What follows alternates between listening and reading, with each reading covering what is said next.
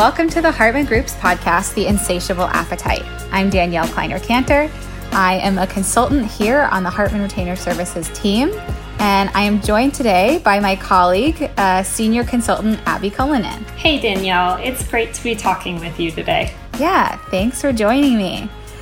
Abby is a lead researcher on our new second quarter syndicated study on the topic of supplements and functional foods and beverages, which is set for release on Tuesday, June 30th.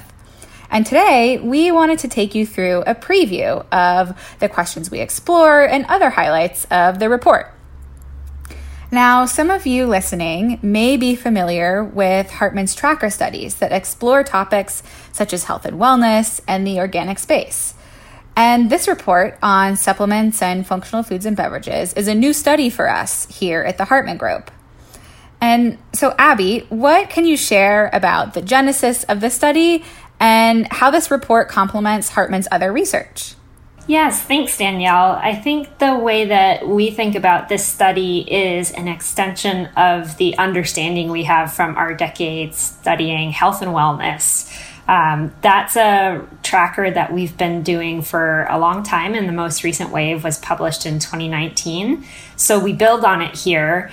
And another study that I'll just mention is our modern beverage culture study, which really highlighted for us the role that beverages play in people's lives both of those influenced our decision to look at this space more closely. Interesting. So it sounds it sounds like it can really stand on its own, but also is a great complement to our other research. Now, before we dive in any further, let's talk about the definition of functionality and functional foods. And what does it even mean when something is functional? Yeah, I mean, we have to talk about that because it's an industry term. Um, and we always want to remember that when we're talking with consumers. So when we asked consumers about it, we wanted them to be thinking about distinct positive benefits that they're seeking that are beyond simply fueling the body. But within that, there's obviously a wide range, and, and those benefits could come from something inherent in a food or beverage or something completely synthetic. So there was a lot of interesting things that people mentioned to us. Interesting. So it's it's an industry term, but consumers really have their own thoughts and definitions on what functionality means to them that varies pretty widely.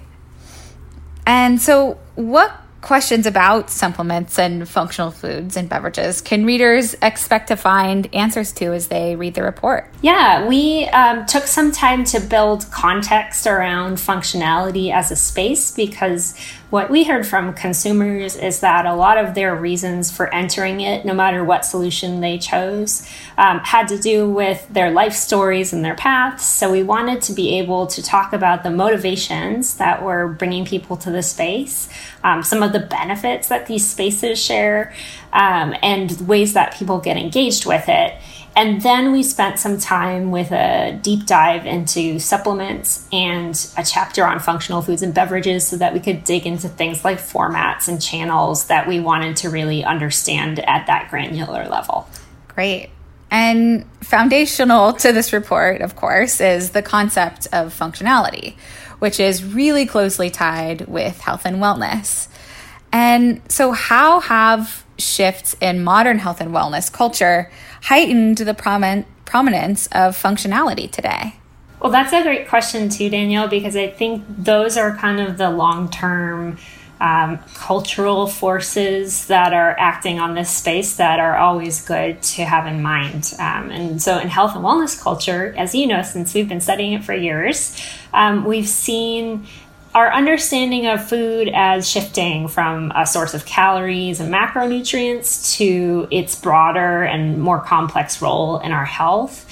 You know, um, bringing things like gut health to the fore, um, considerations for other kinds of nutrients like micronutrients, and overall the primacy of fresh, less processed.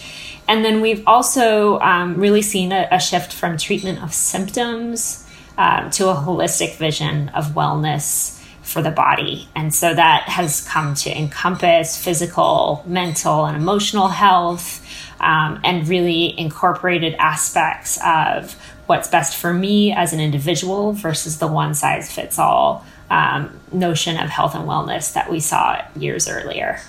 Um, so those long-term shifts obviously are acting on the space, but we've also seen some more recent impacts, and those are coming from cultural influencers, from scientific research, obviously um, global crises like the COVID-19 pandemic. All of this has really highlighted that we face a lot of challenges in securing the benefits of whole foods. And so that establishes the need for functional solutions in the first place and really elevates their importance. Yeah, absolutely. There there are some big shifts that have been happening in wellness culture that are of course very influential in this space and are there any specific events or life stages that can be more influential in consumers' individual engagement with supplements and functional foods? Yeah, we did talk with people about triggers for engagement in the space.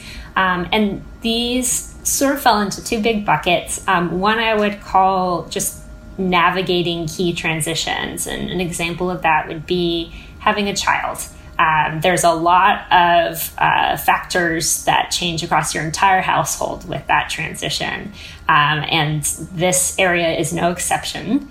Um, another kind of bucket here was sort of significant events in their health, and that could be a diagnosis. Um, we certainly talked to some people for whom that was the case, um, but it could also be a period where they came to some sort of realization about their risk for something um, or some deeper understanding of their own body that then triggered them to get involved with supplements and functional foods. Great.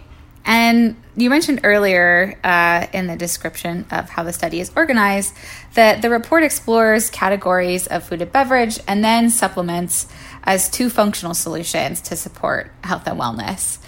And I'm curious to hear how these two categories differ. Sure. I mean, I think we know from the marketplace that supplements are more traditionally and transparently functional because you can see just from browsing and from the history of using them over the years, they've always had claims around benefits, um, potency, uh, linking ingredients to certain desired outcomes. And the food and beverage space is a little bit different. Um, functionality there is newer um, and it encompasses both uh, inherent benefits in food and beverage as well as enhanced or fortified versions of those products. Um, and really, uh, we see the blurring of these categories as well. So if you're looking at like the emerging formats of supplements, um, you can see with say powders or syrups or tinctures, some of this stuff starting to resemble or even being added to beverages and even foods in some cases. Um, so there's a blurring of the categories as well. Interesting. And would you say that there are any demographic differences in how consumers approach this space that readers can expect to find? Yeah, I think we saw um, some distinctions with younger and older consumers. With younger consumers, um, we heard them framing their needs in a more positive, sometimes aspirational way. Uh, and they're talking about a desire for day to day performance and then you know prevention for the future but older consumers have more immediate concerns um, and the benefits they seek are often related to relief and healing um, so that's one way we look at it. And we always also encourage um, our clients to consider engagement as another lens. So we provided some insight into how the more engaged consumer um, looks at this space because they tend to be the source of trends that are later adopted by others. Mm-hmm. And I just have one last question. Uh, fielding this study coincided with the onset of the coronavirus pandemic, which at this point, many of us know that this has induced shifts in consumer behavior and mindset in a multitude of ways. And so, how has the coronavirus pandemic shaped the results of this study? Yeah, I'm so glad you asked that because we wanted to address it directly. So, we actually devoted an entire chapter to the impacts of COVID.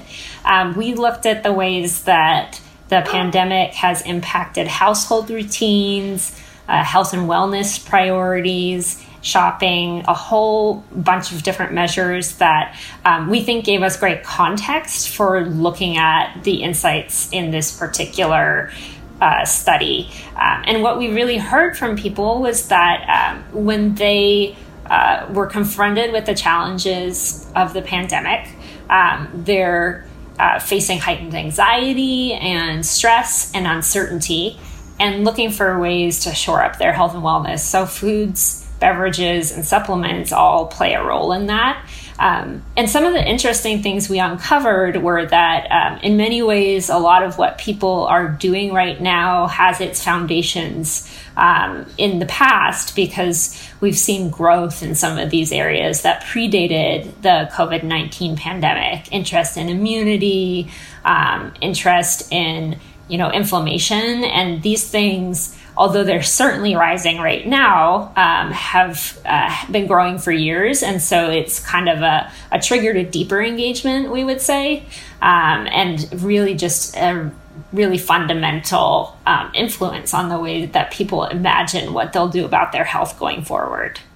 That's really fascinating. Um, thank you so much for talking with me today. This has been a, a wonderful preview of our Q2 syndicated study on supplements and functional foods. So thanks thanks for chatting today, Abby. Thank you for having me, Danielle. Yeah.